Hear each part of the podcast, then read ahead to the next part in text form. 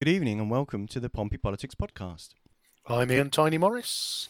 And I'm Simon Sansbury.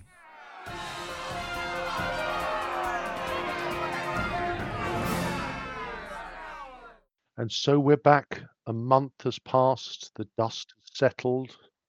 Our Zen is now central again.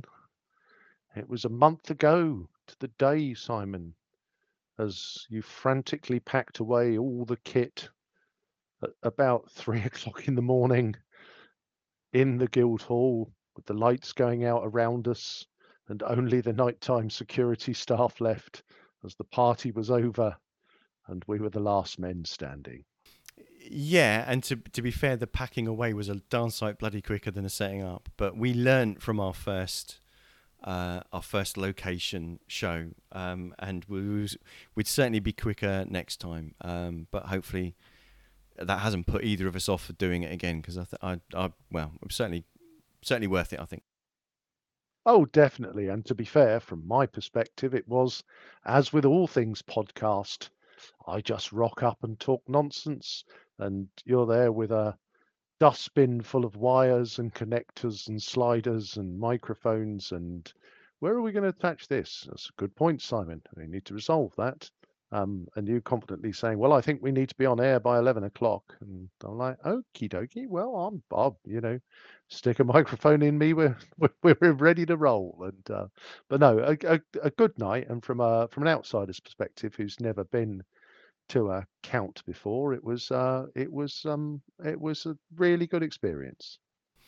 Glad you enjoyed it. I think I think the biggest thing we were scared of, aside from technical problems, and of course the technical gremlins did mean that we couldn't stream any video images, so people just had to put up with our voices and a blank graphic screen.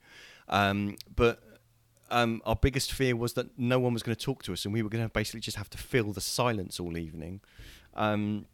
And we had a steady stream of people coming over to say hi, and that was fantastic, and it made for a brilliant evening. So thank you, everyone that did. It would be impossible to remember to list them all now, and I'm about to forget someone, and I'd hate to do that, so yep. I'm going to cheat and say thank you to everyone that spared us a bit of time that evening. And indeed, we also received an invite to the mayor making ceremony, didn't we, which unfortunately neither of us could make, so we did, which was really unfortunate due to work commitments, because it would have been good, as the new mayor Tom Coles made quite an entrance in terms of approaching the mayor making ceremony to the strains of Metallica, and I'm not sure whether anybody's ever recorded it before, but perhaps definitely the first mayor of Portsmouth ever to include Vulcan in his acceptance speech. How dare you? It was Klingon.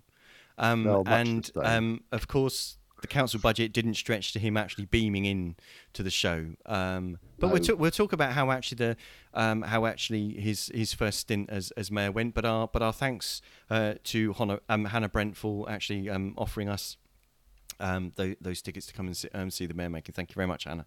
Sorry we couldn't make use of them. So casting my mind back and. Yes, so back in time to a month ago, and it was not an easy night to be a Conservative in terms of the way everything went, Simon. So, yes, shall we synopsulate the evening? Like you said, it wasn't a great evening. So if you compare. There's a handy graphic that I've prepared in advance. Our viewers will be surprised to see that any preparation goes into it at all. So in 2019, the councillors that were returned were so we had six Conservative councillors, we had six Liberal Democrat councillors, we had two Labour councillors in 2019, remembering of course that Portsmouth elects in thirds, so 3 out of every 4 years there's one of the 3 councillors in every ward being elected, and what actually happened on the night was, in the end, actually there was only one Conservative return, a Labour gain in Cosham from Mary Vallely, Pip gain in Paulsgrove, Pip gain in Hilsey, Pip gain in Copner, So Emily Strudwick, Raymond Dent winning in Copner, and the Lib Dems retained their seats in Nelson, Fratton, Baffins, Milton, Central South Sea, St Thomas, and gained the Conservative seat off of the Blues in Eastney and Craneswater, with the Reds, Graham Heaney retaining his seat in St Jude, but independent, or now newly minted Portsmouth Community Independents in the form of Cal Corkery, now re-elected in that form into Charles Dickens. Yeah, so I think it was, the question, I guess, in terms of the headlines of the night for me, it was clearly an awful night for the Conservatives. And, there's no secret that the Conservative vote collapsed. And I think we'll come on to vote share at some point. Pip did extremely well in there because sort of the key wards that they target, all in the north of the city, and they secured 3. In terms of elsewhere, Pip, Jacob Short in Fratton is worth a mention, ran a very solid campaign there. Young man, a lot of respect for him and the energy that he put in to get 400 votes in Fratton. And Paul Oakley-Cleef in Baffins, mm-hmm. also, decent return in terms of votes. But in terms of Pip kind of flourishing anywhere else in the city, I think it was a really good, solid night for them. I don't think it was spectacular because, it was a Conservative vote collapse that kind of helped them in their key areas. I don't think it was a good night for Labour, if I'm honest. I think that Labour, will be very pleased at gaining Cosham. They kept the momentum up, which I know we both weren't certain about with the kind of momentum that Asger generated last year. We weren't sure that was going to be there for Mary, but again, the Conservative vote collapsed and Mary got across the line quite comfortably. But Labour's sort of key... Labour made their strategy very clear that they were looking to oust GVJ in Milton and looking to do the same to Susie Horton in Central South Sea. And I think it would be fair to say, Simon, that you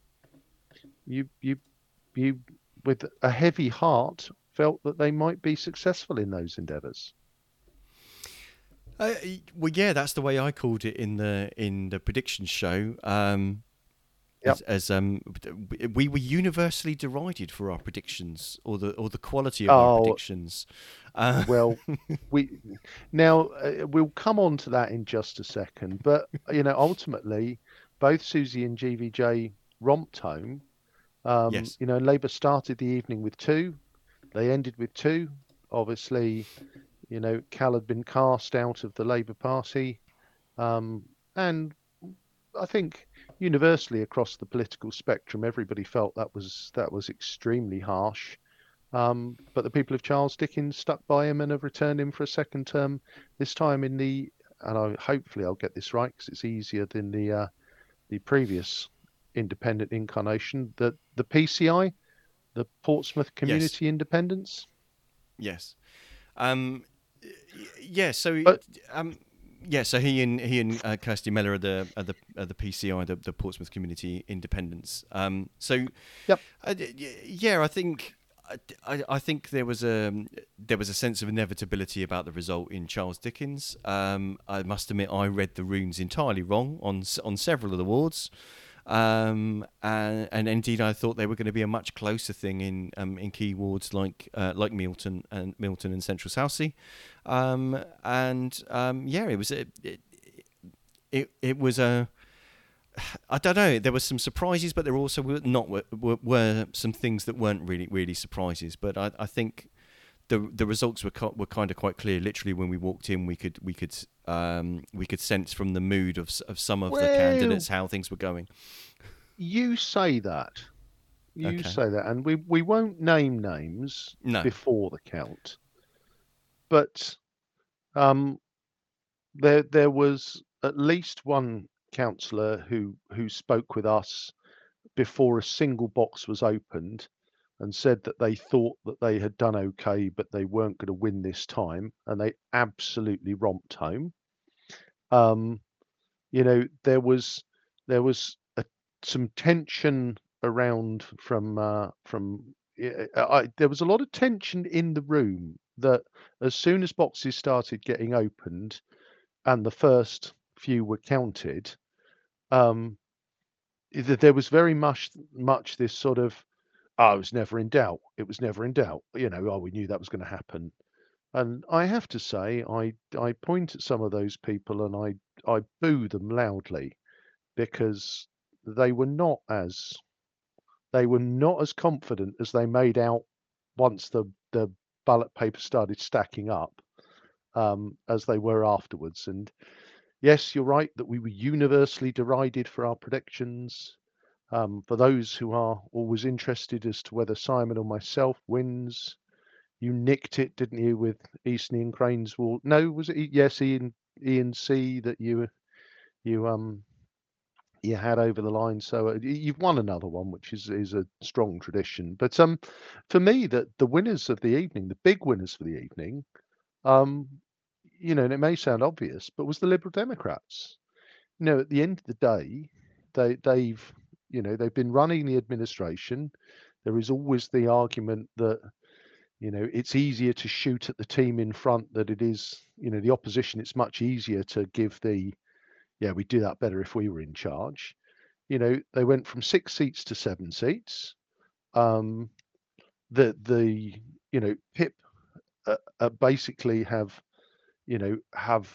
done all of the fighting in the north of the city and won very successfully. So if you look at and Pip, you know, we can touch on it later, and there's a whole conversation around that.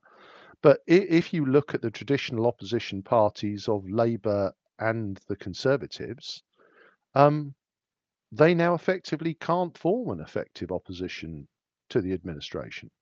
So whilst the magic number is always 21 to get an all-out majority, and I think the Lib Dems are now on 27. Be 22. It's 22 to get an absolute. Yeah, because it's half plus one. It? Yeah. Yeah. But there's an element of, and again, at the risk of being provocative, which I'm never afraid of. No, never. If I add the Lib Dems and Pip together, as some have suggested could happen, happened or has happened. It's almost like you've been listening to the clips we've got. you get to 23. So, but again, you know, I don't want to take away from the fact, and I think GVJ touched on this in his acceptance speech, that the people of Portsmouth have given for me a ringing endorsement of the Lib Dem administration. Yeah, it was hard to be able to claim anything else, but yeah, I think it's always easier to be and forgive the wording. It's always easier to be smug or confident after the fact. Beforehand, it's slightly different. It's an emotional night. There were many ups and downs. There were some very, very distraught and sad faces. There were some very. You know, to be honest, you know, they receive essentially an electoral gut punch. Really, you could see that. So it's a story. You know, at the end of the day, someone has to win. It's a game of counting, and it's the competition is basically just to get one more vote than everybody else. Yes. And yep. You know, in that respect, that's the contest that people are in, and it's the world's strangest interview process, because you know you hold it in public, and the public get to, you know, it's not, there aren't any other interview processes where people get to shout at you on Facebook or point at you in the street or say that, you know, accuse you of being useless or underhand or in the pocket of XYZ. But at the end of the day, the electorate has spoken, and that's who the master is. Yeah, and I think there is a piece for me, and I you know, again, I took some stick online for it afterwards, but I think, you know, there is an element that, you know, and I like to think on the podcast, we've always been pretty fair and balanced about the the local councillors who do hard work for their community, irrespective of their political party. Yeah. And you know that there were some people this time round who did work bloody hard for their community and lost their seats, similar to, you know, Frank Jonas last year, whom everybody agreed was a thoroughly good egg, and was ousted. And I think, you know, it was, you know, we saw that again in, you know, some of the results that went against the Conservatives because, you know, let's be very blunt about it, with national politics and everything that's going on, having the word Conservative next to your name on the ballot paper, particularly in this election, didn't help anybody. No, so by our reckoning, the Lib Dems got 29% of the vote citywide in this election. Labour got 28.1%. The Conservatives got 19.4%, which was down from their 27%. The previous year and 36% the year before that, and that for me is the key stat, Simon. Yeah. If you look at their popular vote share, mm-hmm. it in the space of two election cycles, it's halved. Yeah, and of course anyone in government would do the usual thing of that's what happens in midterm. You know, at the midterm of the Westminster Parliament, local elections are the place where the electorate basically give a bit of a beating to the government. So that's to be expected. But there's no, well, it's not even a steady decline. That's a massive, like you say, it's halving. But at the same time, from basically from nowhere in 2021, Pip this year was 16% of the vote. Yeah, and I think this is the, you know, and the real question for Pip, and at some point we'll get George on and ask him is, you know, what is their ambition? Because, you know, they started in Paulsgrove. They've shown that, you know, They've built a base there that's crossed the divide into Hilsey. You know, Copner, they did very well last year and came very close to defeating Ben Swan. This year, they romped home.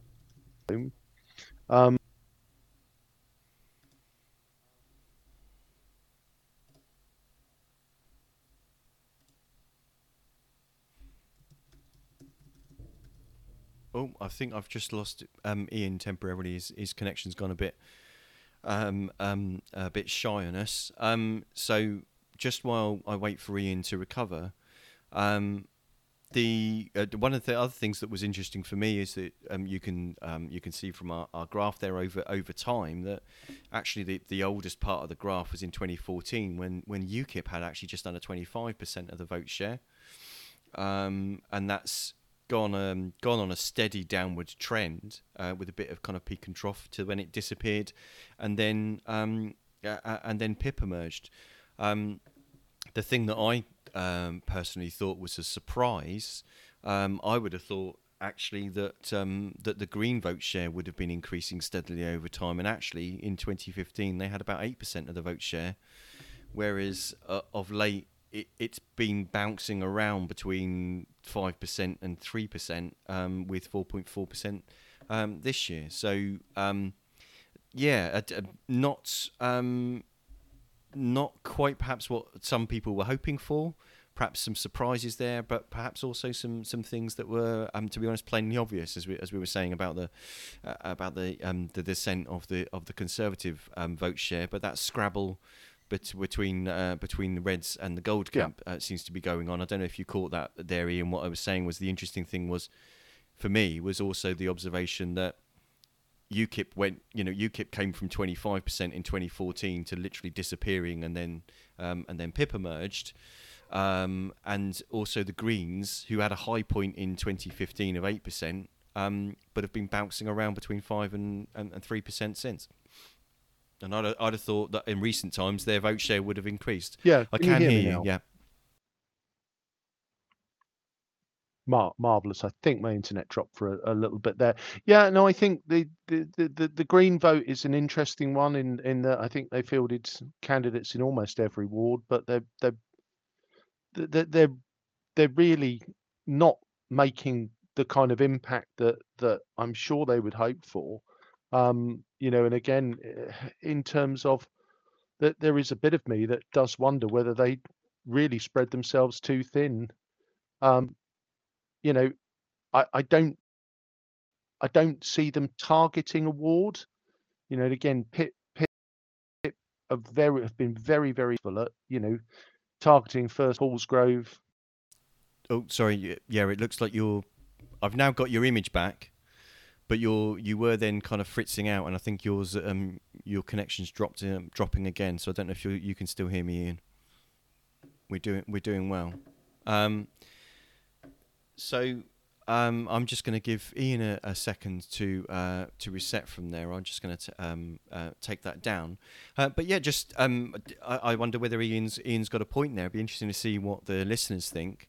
You are smaller parties like the Greens. Are they suffering from a from the sheer lack of numbers, or is it a strategy thing of being able to focus heavy on a particular ward to win it? There's a famous Lib Dem campaigning book by I don't know if he's still the party president, Mark Pack, called "Pick a Ward and Win It."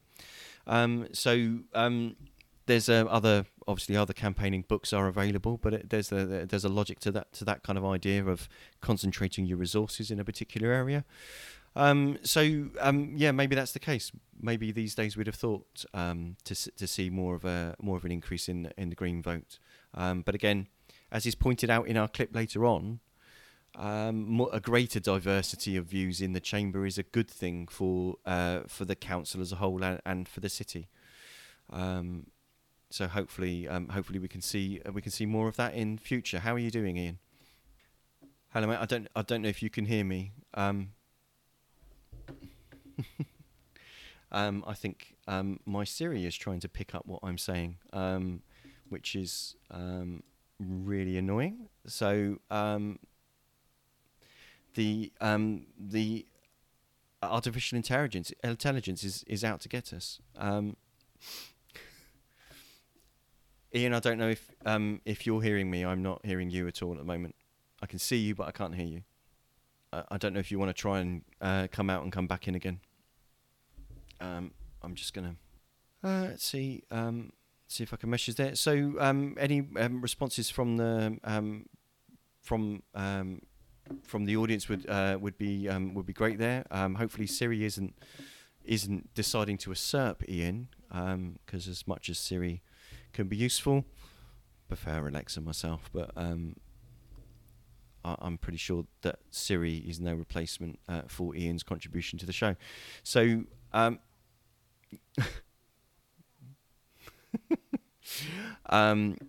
you, Siri. That's enough.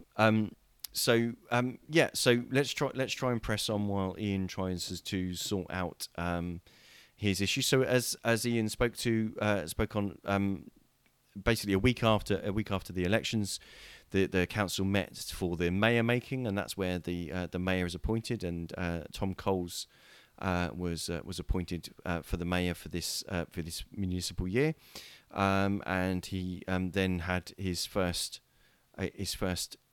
opportunity to chair a full council meeting as the mayor immediately after the mayor making ceremony. So. The Lord Mayor essentially acts as the chair, or is essentially the equivalent to the Speaker of the House, if you like, in Parliament, and in the sense that they're running the meeting in that respect, and basically keeping everyone to order without decrying order and making any protestations like that. So so that's what the Lord Mayor does, and whoever the person that takes the Lord Mayorship is voted on by the council members each year to appoint them. But some sort of agreement takes place so that's done in a rotational way and done fairly. And the convention would be that the Lord Mayor doesn't vote on issues unless a casting vote is needed. So that's the situation. So while Ian tries to scrabble back in, I'm just going to carry on. So apart from the Lord Mayor changing, we also had a change of leader. So one thing that came to light in the press shortly after the election was that council group leader Gerald Vernon-Jackson, who'd been the leader for a couple of decades, had decided that he was going to stand down from his role as council leader, and thereby Steve Pitt from the Liberal Democrats was suggested by the Liberal Democrat, put forward as by the Liberal Democrats to be the new council leader. So what happens is the members of the council all vote to accept who the leader is, and essentially that leader is then forming a cabinet of their choice. So it has happened in previous years where other parties have tried to put forward a candidate to be leader, but actually this year no other parties did. So there was only the Liberal Democrat candidate Steve Pitt, and he was accepted by the council unanimously, which some people might consider to be a contest, obviously between the cut and the thrust of the election. But at the end of the day, someone obviously has to be in charge. So I'm just going to play Steve Pitt's acceptance speech, and hopefully during that, Ian can get himself back into the room. So do bear with us. Firstly, I would very much like to thank my fellow councillors for their support today. It means a lot to me. I promised to work with full time. Sorry, I didn't drink enough at lunchtime. I meant not alcohol, of course. I promised to work full time to continue the Liberal Democrat vision for a safer, greener, fairer, and cleaner city, and to work alongside our local communities to take Portsmouth forward together. My door will always be open to members across the floor, and I promise to always listen to concerns and, wherever possible, address them positively and collegiately. There will inevitably be areas of disagreement, otherwise we wouldn't be in different parties and groups, but I hope we can move forward respectfully in the knowledge that we're all here to deliver the best possible outcomes for the people of our amazing city that I've been proud to call home for my entire life. I would like to pay tribute to the long and dedicated service to this council and our city of Councillor Gerald Vernon-Jackson, who's dedicated the last 20 years of his life to work in hub for Portsmouth, and I am delighted that he will continue to serve on Cabinet.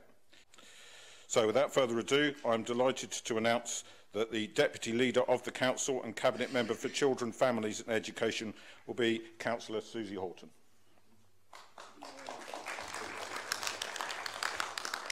The Cabinet Member for Community Wellbeing, Health and Care will be Councillor Matthew Winnington.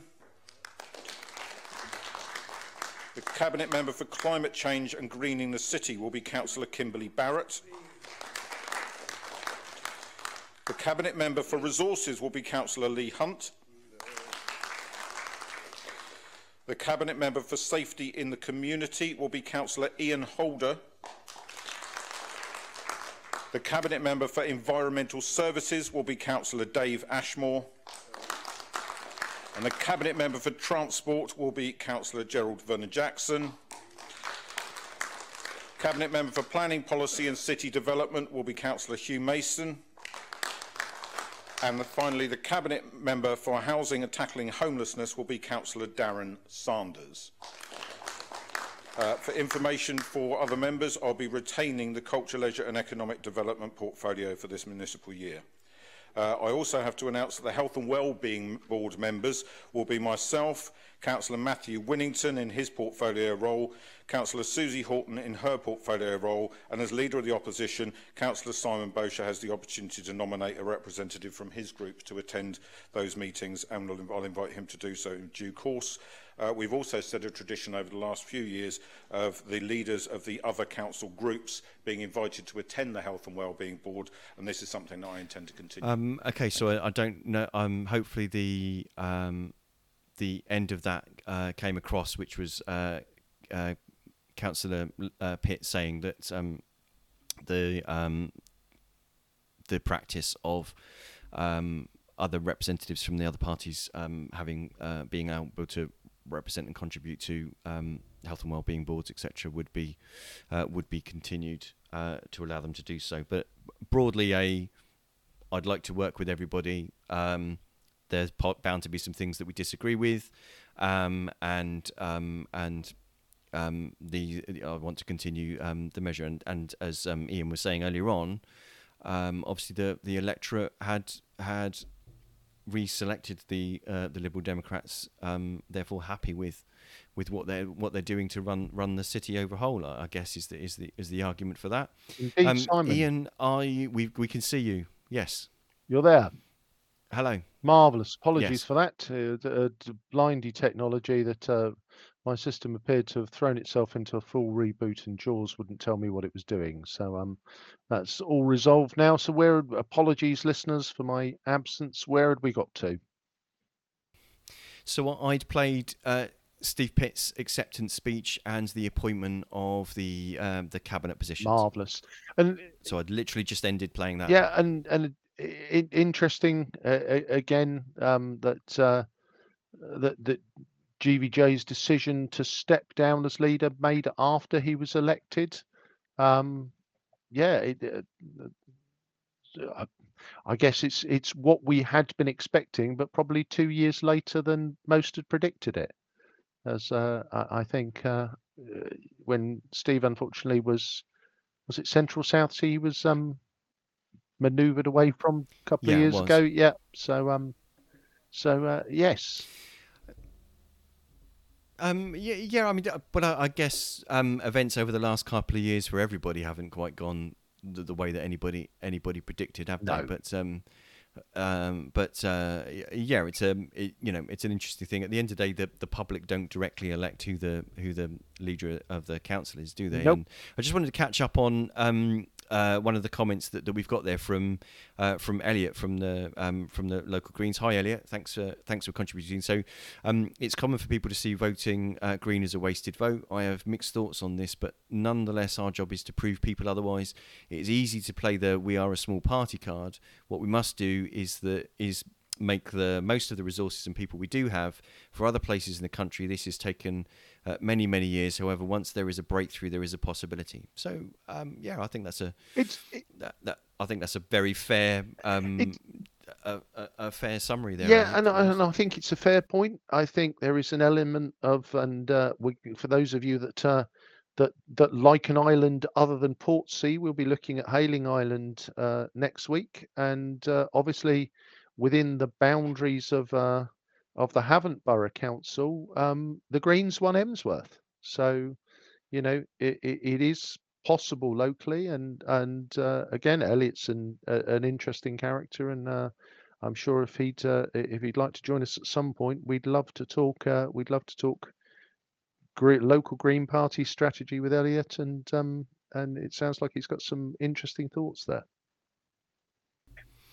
Indeed, sadly we missed the opportunity to have Elliot involved in the hustings because there weren't any other candidates in St Thomas Ward up for the hustings. So that was a bit of a shame. So sorry the public didn't get to hear more of you, Elliot, but hopefully more so in future. But absolutely.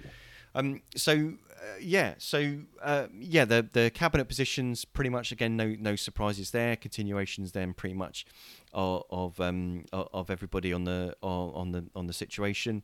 And then it kind of gets into This is where it starts getting a bit contested. So the next thing that needs to happen is the appointment of so there are various committees or panels that either deal with other parts of council business. So, for example, the planning committee, which is a semi-judicial committee, so therefore can't be political in that sort of sense. But there are other committees like the standards committees, scrutiny panels, all those sorts of things, health and wellbeing board that we mentioned earlier on. So, the bun fight then starts about how to divvy up the proportional I'm going to say representation, how those roles are divvied out, and they are actually divvied out in a proportionate way overall for the seats on those panels, as a reflection of the number of seats that each particular party or group actually has on the council. Yeah. So there's a handy table that kind of breaks all that down. But there was a point that was moved by Councillor Graham Heaney that revisited a point he'd made the previous year, and there was some energetic disagreement last year that what seemed to happen was that between the Conservative and the Labour group, they managed to secure the chair and vice chair of all bar, I think, one panel, I think is what's kind of referred to later on. Yeah. But Councillor Heaney was suggesting that, as well as actually the overall makeup of the panels being proportionate, actually the dishing out of the chairs and vice chairs of those panels should also be proportionate. And that seems to be where everybody's working together in nice little harmony. The wheels seem to fall off that wagon. Yes, and is it worth us actually filling in a little more colour on last year? Because it is true that between the Conservatives and the Labour group, they orchestrated themselves such that I think in terms of it, principally in the chair's position, they kind of shared them out amongst themselves. It would be fair to say that Councillor George Madgwick was very unhappy that effectively Pip had not been given any of the chairs, and I know he was particularly keen for the chair of the licensing committee, and there was some debate about whether that was appropriate, as George at the time was also a licensee within the city. And to be fair, the Lib Dem administration were pretty sore about the way things had happened last year, and both Pip and the Lib Dems cried foul that the stitch up or the collaborative working of Labour and the Conservatives was inappropriate last year to divvy the chairs up between them. So that was the landscape to which we then looked at this year's allocation of the chairs, and, as you say, Graham Heaney suggesting that wouldn't it be fairer if we divvied the chair positions up pro rata, and then it gets ugly. It does. I mean, what Councillor Heaney was suggesting was that under the current makeup of the council, that would mean that there were 8 Lib Dems, 4 Conservative, 3 Labour, 3 PIP, 1 PCI, and 1 for the Independent, which would be Judy Smythe, currently in the chamber, would be the chairs and of the 20 chairs and vice chairs positions available. I guess one man's or one person's collegiate working is another person's stitch up behind closed doors. So let's hear what the actors have got to say. So let's hear this, and we'll pause this kind of halfway through. But we'll be interested to hear what our listeners have got to say. Last year, what happened is the Conservative and Labour groups got together and stitched up a plan to take all the chairs of the committees, which they did. That it just went wrong on one, where the voting was different. And I understand that same discussion has been happening this year between the leaders of the Labour and Conservative groups about trying to stitch together a deal to take all the chairs again. My understand, and it's been reported back from me from people who've had those discussions that's what's happened, but the numbers just don't add up this year. So, my Lord Mayor, I think it's an interesting thing, which I would support, that we look at for proportionality, but to do it at this point is too late for this year, but I think it's a very sensible thing to look at for next year, because what we want to do is to avoid what the Labour and the Conservative groups did last year, which was to take all the chairs and reappoint people who were chairing committees that had not met for 3 years, for which there were salaries, and those groups did nothing to remove those people who'd been taking public money for chairing committees that had never met. Councillor Matt Atkins. So on the council may recall 2 years ago when I suggested that it should also apply to things like outside appointments that carry £10,000 salaries, but of course the former leader and the current leader would know that they always appoint those within their own group. So if the former leader wants to talk stitch-up, I think we should talk about the grand stitch-up we're seeing today, not only in that all the chairs are being assigned between the Liberal Democrats and Independents, who, of course, as we now know, work extremely closely together in the city to the point of being the same party. The Liberal Democrats have practically disappeared from the north, and yet instead we have an independent party. Deeply suspicious. The other stitch-up I'd like to talk about is the fact that I think many in Milton might be surprised to see that the leader of the council they voted for has stepped down, shall we say, and much in the manner of Brown to Blair, or May to Cameron, or even, dare I say it, Rishi to the Boris of Gerald Vernon-Jackson, we have a new leader of the council today, which nobody votes for either. So if the administration want to talk stitch up today, I think there is quite a lot of stitch up that we can look at, and it's not coming from the Conservative or the Labour Party. Councillor Gerardo? Former leader, Councillor Vernon-Jackson, was being dishonest there. There has not been a stitch up this year between ourselves and the Conservative Party at all. So I wanted to get that on the record to correct him, because that is factually incorrect. Secondly, I completely endorse my colleague, Councillor Graham Heaney's proposal that's been put here today, because something that I'd like to remind the Liberal Democrat administration of, and it needs to be reminded them time and again, is this council is in no overall control. We need to have representation that reflects that. We have the Labour Party, we have independents, we have another group of independents now.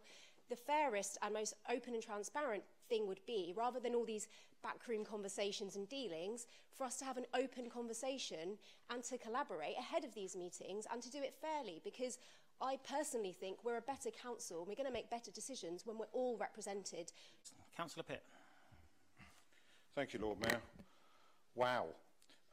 What an extraordinary position we find. Did you want to pause that now? Yep.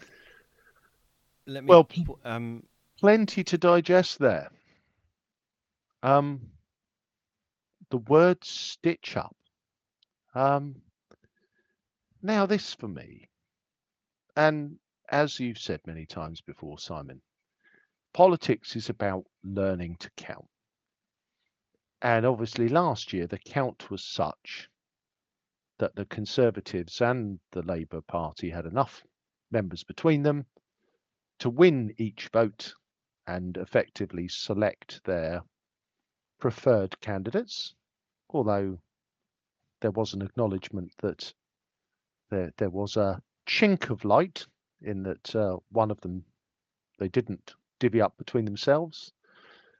But it would appear that this year the political wrongness and inappropriateness of last year's quote-unquote stitch-up has been forgotten, and the "we've got more votes than you" principle applies. And between the Lib Dems and Pip, they've been much more thorough than perhaps the Labour and Conservative group were last year, as they have divvied the 20 slices of pie up amongst folk who are not part of the Labour and the Conservative group. I can't help but keep coming back to,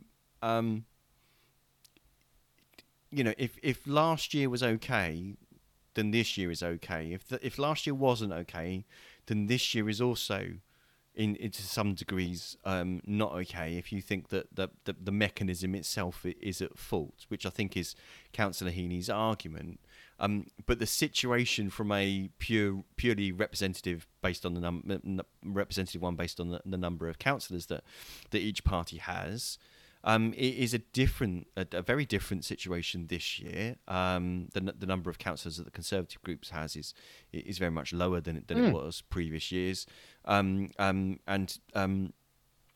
Labour Party have fought to pretty much get themselves back to roughly where they were at the beginning of last year. So personally, I can understand the logic and agree with the logic of, look, let's actually have a mechanism that apportions these so that we don't have to have this bun fight all the time and this accusation slinging that goes along. But I can't help but think that everybody feels hard done by, but also to a degree everybody's right, in the sense that everybody has a point that it's not terribly fair, but if the process is unfair, you're the council, vote to get it changed. Well, and that's the process. Yeah, and I think that for me is where I struggled a little bit with the GVJ's initial response, which was that isn't proportionality a good idea? But it's too late to do it this year. Perhaps we'll think about it next year. Well, to be fair, Councillor Vernon-Jackson, if it was important to you, yes, and you were indignant, you know, it wasn't like you shrugged and took the, well, that's politics. You were in the Portsmouth Evening News, as was Councillor Madgwick, absolutely venting your spleen about how inappropriate this was. And for me, there's almost a touch of, well, we might talk about it next year after we've got you back for last year. Ha ha, we've won all the seats this year. I mean, it just isn't edifying at all, and it does not, for me, augur well about mature and, you know, I do struggle with this. Let's work collaboratively and collegiately, apart from this thing that matters, when we're going to do a bit of, you know, triumphal mooning across the bloody council chamber, and we'll bare our asses at you and go, yeah, you thought you won last year, have some of that. It's not edifying. Well, there's a picture that we didn't want. I kind of get the point that you're making. I don't know that it's quite as revenge driven. Is it not?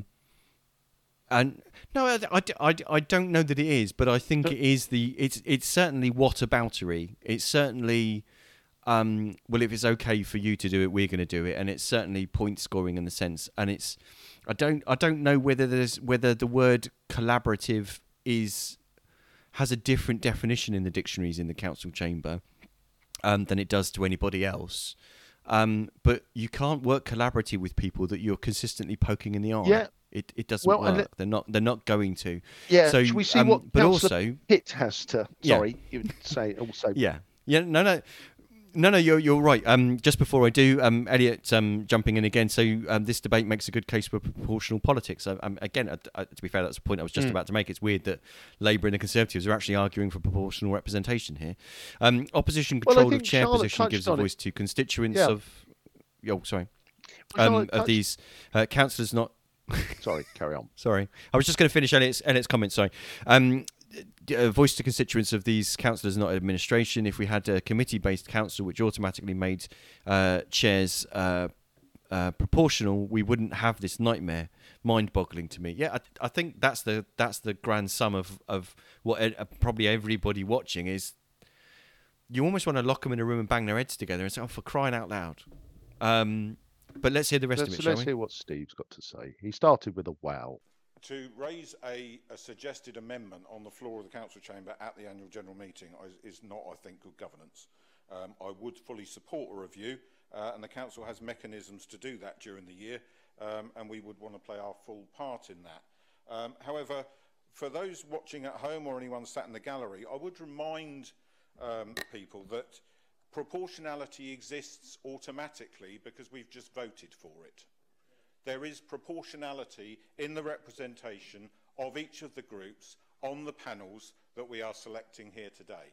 That proportionality reflects the membership of this council, and therefore it is not fair or accurate to suggest that this is in any way the Liberal Democrats' dominating positions. I would point out that of the panels that do scrutiny, we have put forward no nominations for chairs, Lord Mayor. So to imply that we are trying to grab in some way, control everything and to stifle scrutiny is absolutely not accurate. We also had constructive conversations with other groups on the council. For transparency and accuracy, the first conversation that I was able to have with the Labour group leader, who reached out to me on Sunday afternoon at 3:30, barely 48 hours before this meeting, Yeah, I've still attempted at that very late stage to be constructive in that conversation. I had no prior contact at all with any approach for any suggestions from Councillor Boucher. I'm not aware that the former leader or anyone else in the administration was contacted by Councillor Heaney to discuss this suggestion that's before us today, since we're apparently talking about being collegiate and working collaboratively. Very difficult to do that when you just spring that on the floor of the council chamber. We have worked with those who approached us and spoke to us and behaved in a constructive manner. We remain willing to do this in future, and should the Labour and Conservative groups follow through on what they've said today, which is to have constructive and timely conversations next year, we would absolutely welcome that, and we have no objections whatsoever to a review of the current system during this municipal year. Councillor Boucher. It's not a great start from the new leader of the City Council, who's just said we haven't put forward any Liberal Democrat candidates to chair a scrutiny committee, because I'm looking at what I've got here, and it says Health Overview and Scrutiny Panel, Liberal Democrat Chair Mark Jeffries, Liberal Democrat Vice Chair Leonie Oliver. So that is a scrutiny committee, unless the word scrutiny isn't applicable in the title scrutiny panel on that particular instance. Councillor Pitt. Point of order 39B, Lord Mayor. I was specific about saying panels. Health Overground Scrutiny Board has a different role to the other scrutiny management panels, and I would expect the Leader of the Opposition and the other group leaders to understand the very important distinction in its role. It's scrutiny panels, it's Health Overview and Scrutiny Panel on the document, but hey-ho, we can be pedantic about the wording. I go back to this time last year, and I seem to recollect that Councillor Vernon-Jackson was jumping up and down like a cat on a hot tin roof, interjecting with what he thought was a Conservative and Labour stitch-up, and wanting to amend it and wanting to change it at that point. The short factor is that you've had all year, Councillor Vernon-Jackson, if you wanted to make changes, to make changes. You've chosen not to do that. Councillor Heaney has been very diligent in his particular approach and actually gone forward with it. I did reach out to you when you were still leader to see whether you wanted to talk, Councillor Vernon-Jackson. You chose not to do that. You were too engaged with Councillor Madgwick and looking at some sort of deal there. The short issue is the fact that Graham Heaney has done his diligence, Lord Mayor. He's brought forward something which I think is eminently sensible. It'll stop all the so-called stitch-ups, because you're accusing us of it this year. Arguably, the same could apply to the inaugural coalition between the Pip group and the Liberal Democrats, and everything that you've actually planned this year. It's an opportunity to see whether the independent group are going to be truly independent, I would suggest, and see whether they think that openness and transparency in the issue of democracy is the right way to go, or whether they're just going to chase the pay position. Councillor Madgwick. Can I just make one thing quite clear? Last year, I voted for something Terry Norton brought up, and I voted in favour of Conservatives. The last meeting of the year, Kirsty, did I vote for you when the other two in the party of my party voted to abstain? I am independent, and nobody tells me who to vote for. And that's the agreement we got in this party. So for Councillor Boucher to turn around and say that we've done a deal winds me up, because I haven't done a deal with anyone, and I'll vote for who I think is right, not any party line. There's no party whip with us. Ray's already saying that he's going against something that I'm going for, etc., etc. So there is no stitch-up, right, which there was last year. So, it's a happy coincidence. The chair of every scrutiny panel just happens by coincidence to have been allocated to Pip or one of the other non-Labour and Conservative groups. Well, I mean, we've got the list in front of us. We can check that here. So the planning committee, the chair is Liberal Democrat Chris Atwell. The vice chair is Liberal Democrat Lee Hunt.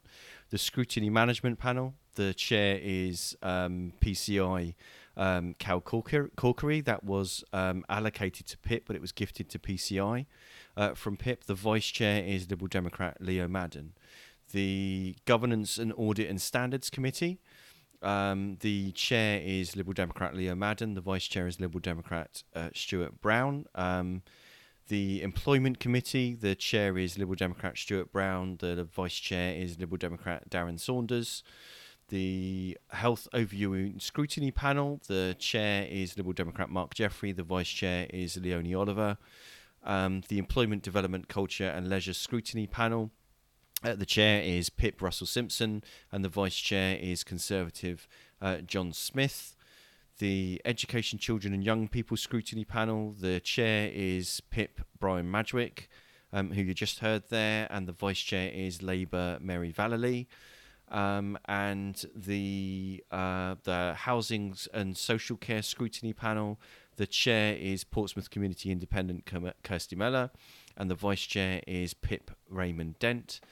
The Traffic, Environment and Community and Safety Scrutiny Panel, the chair is Liberal Democrat. It was gifted to Independent, so it was allocated for the Lib Dems, but it was gifted to Judith Smythe as an Independent, and the vice chair is Labour's Charlotte Gerarda. So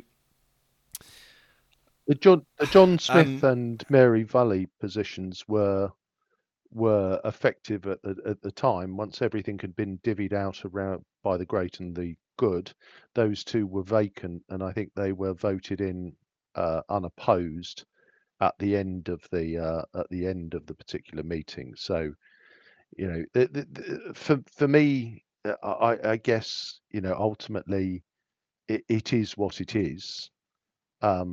You know, it is the other side of the coin to what happened last year. You can look at that and say, you know, again, it depends on your standpoint. You know, what's good for the goose is good for the gander, or you can take the view that if it, as you eloquently put it, well, if it was wrong last year, it's as wrong this year. And I think, you know, for me, I just think it is setting a very disappointing tone. And it does matter, to be honest, because ultimately, if Pip and the Liberal Democrats are aligned, I know Brian was there being absolutely staunch that once I supported Terry Norton, so therefore I'm fully independent. I'm not sure that's washing with anybody. So between them, they've got 23 seats. So between them, there is they can do absolutely anything they want as full council. And they can push it through. Well, I mean, the first rule of politics is learn to count, right? You know, at the end of the day, the PIP councillors don't always vote with the administration. It would be wrong to claim so.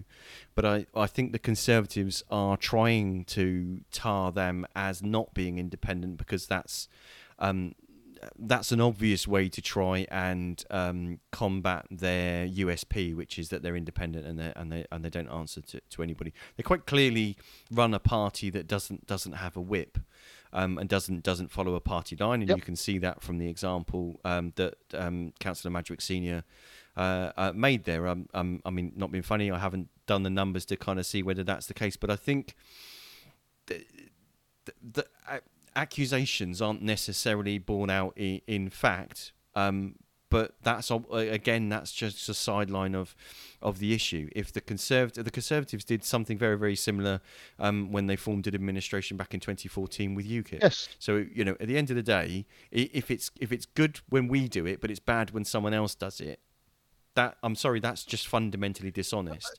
But if we agree that the mechanism is flawed. Yes.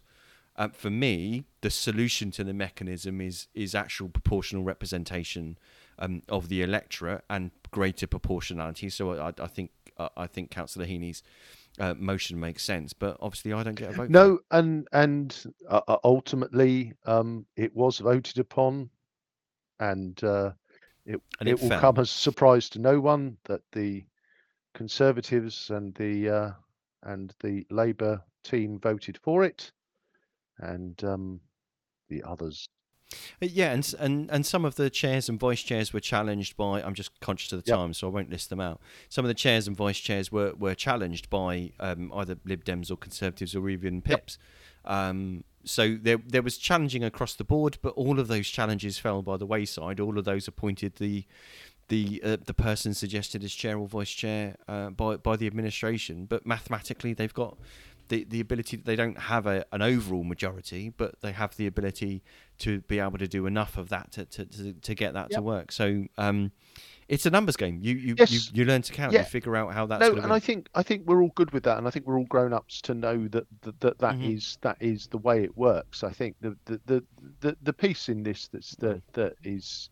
You know, is the challenging bit is that, you know, again, if that's the way it's going to work, that's the way it's going to work. You know, set your stall out and you know, at the end of the day, you know, the Lib Dems have had a ringing endorsement of their administration, and in the north of the city, the you know, Pip are clearly, you know, on the night. Were you know, got another three councillors, you know, so there is an endorsement of what they're doing. So you know, at the end of the day, the two parties are working together and getting the job done. So you know, that is how it is going forward. And again, if we take a quick glance ahead to next year, because obviously we had a dropout in the middle, so we'll go just a few minutes over if people are prepared to bear with us. The interesting question will be, well, you know, where does the council? How do things change next year if we see a similar sort of approach? So next year again. One of the councillors in every one of the three councillors in every ward is up for re-election. So next year we've got George Madgwick in Paulsgrove up for re-election. We've got 5 Conservatives up for re-election in Cosham, in Drayton Farlington, Hilsey, Copner and Eastley and Craneswater. We've got 5 Lib Dems up for re-election in Nelson, Fratton, Baffins, Milton, St Jude and St Thomas, and essentially so in 2021 Labour won Central South Sea, but they also won Charles Dickens, but Kirsty Mellor has since left the party and joined PCI, joined the Portsmouth Community Independents. So obviously early days, even by our standards, although last year we did by this point already have someone saying that they were willing to do a hustings, so it's not too early to say that you're ready to do hustings for next year. But yet we don't at the moment. We don't know quite who the runners and riders will be in 2024, and what the landscape will be. Will it be a continuing decline for the Conservatives? I mean, it was interesting for Councillor Atkins to say that the Liberal Democrats have disappeared from Portsmouth North. I mean, to be honest, by the results of this year, the Conservatives have disappeared from the entire island. So you know, I'm not gloating. I'm just look. If at the end of the day, you can sulk about how the electorate voted, but it's the electorate's choice who they vote for. I think the point Councillor Atkins was making was about political campaigning more than it was the will of the voters. I think there is an element of, you know, again, doing some versus not doing any. If we look at next year, and I mean, for me, the key on next year is you know, will there be any bounce in the Conservative in support for the Conservatives at all? And you know, again, there is an element of, you know, we saw a decline, we saw a bounce with the vaccines rollout, we saw a fall last year, and we have seen an absolute crash this year. And I think there is the piece where, you know, it's going to be interesting. I think the interesting things for me are going to be whether the Conservatives do bounce back. I think there's going to be an interesting piece as to whether the PIP do have aspirations beyond the Conservative heartlands in the north. I think it's going to be an interesting campaign for Labour, because the 2 wards that they won back in 21, they lost. They didn't win them this year. You know, they lost Charles Dickens to PCI. and they didn't win Central South Sea, which was one of the key wards they targeted. So yeah, you kind of look at that landscape, and you know, is there a way that the Lib Dems can get to 22? I don't think so, but I could see them going +1 next year. You know, potentially turning over John Smith in E&C, and retaining the 5 they've already got. But there is an element of, you know, could they get Fratton as well? Possibly. So maybe +2, but I think that still takes them to 19. So, you know, they are still 3 short of the magic 22. And I don't think anybody can really make a case for where they might find those 3 seats. It's Liberal Democrat Stuart Brown for Fratton that's due up. Oh, right. Next year. So yeah. So again, he's looking to retain. Yeah, it's it is. No, sorry, I meant Central South Sea. If they turned over Central South Sea. Oh, okay. Beg your pardon. Sorry, get the 2 confused. Yeah. So there's and Elliot again. Bless you. Thank you, Elliot, for your contributions today. He's also said that he's down, so I'm assuming that that's Elliot already joining the list for the hustings for next year, so thank you very much, and hopefully we can make sure one happens in St Thomas next year. That'll be great to see. We'll continue to hold them in any ward where we've got at least 2 candidates that can agree on a date, and hopefully more than 3 days before the vote would be good. So I think, you know, on that bombshell, we are in a position where next week we are going to cross the divide over to another region where it wasn't a great night from the Conservatives, but we're hopefully going to be hearing from a Labour and a Lib Dem councillors, both friends of the pod who've been on before, who are now changing the colour of Havant Borough Council little by little, and we'll talk to them about all things hailing, and then we're pulling together an action-packed rest of the summer season for you. So yeah, watch this space and the socials to see what entertainingness we pull out of the bag, and we'll go back to doing it on Sunday. I think much better than a Monday night. Yeah, we will. Our apologies for the confusion. We both had booked calendars Sunday just gone. Hoped to pre-record it and actually time it to go out at the usual time, but as ever, the technology fell on its arse, so we couldn't do that. So we treated you again for a Monday live special. But we're back, as Ian says, live on Sunday with Councillors Mark Coates and Councillor Paul Gray. So you've been listening to the Pompey Politics Podcast. I've been Ian Tiny Morris, and I've been Simon Sandspring.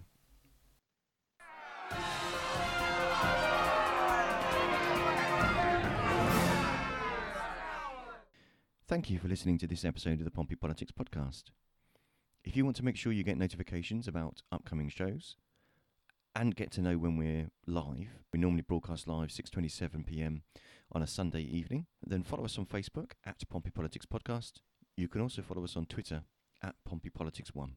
Please, if you'd like to, feel free to leave a review wherever you listen to your podcasts, and you can even ask Alexa to play the podcast for you. Alexa, play the latest episode of the Pompey Politics Podcast. Getting Pompey Politics Podcast from Amazon Music. Alexa, play the latest episode. Stop. See? It's easy.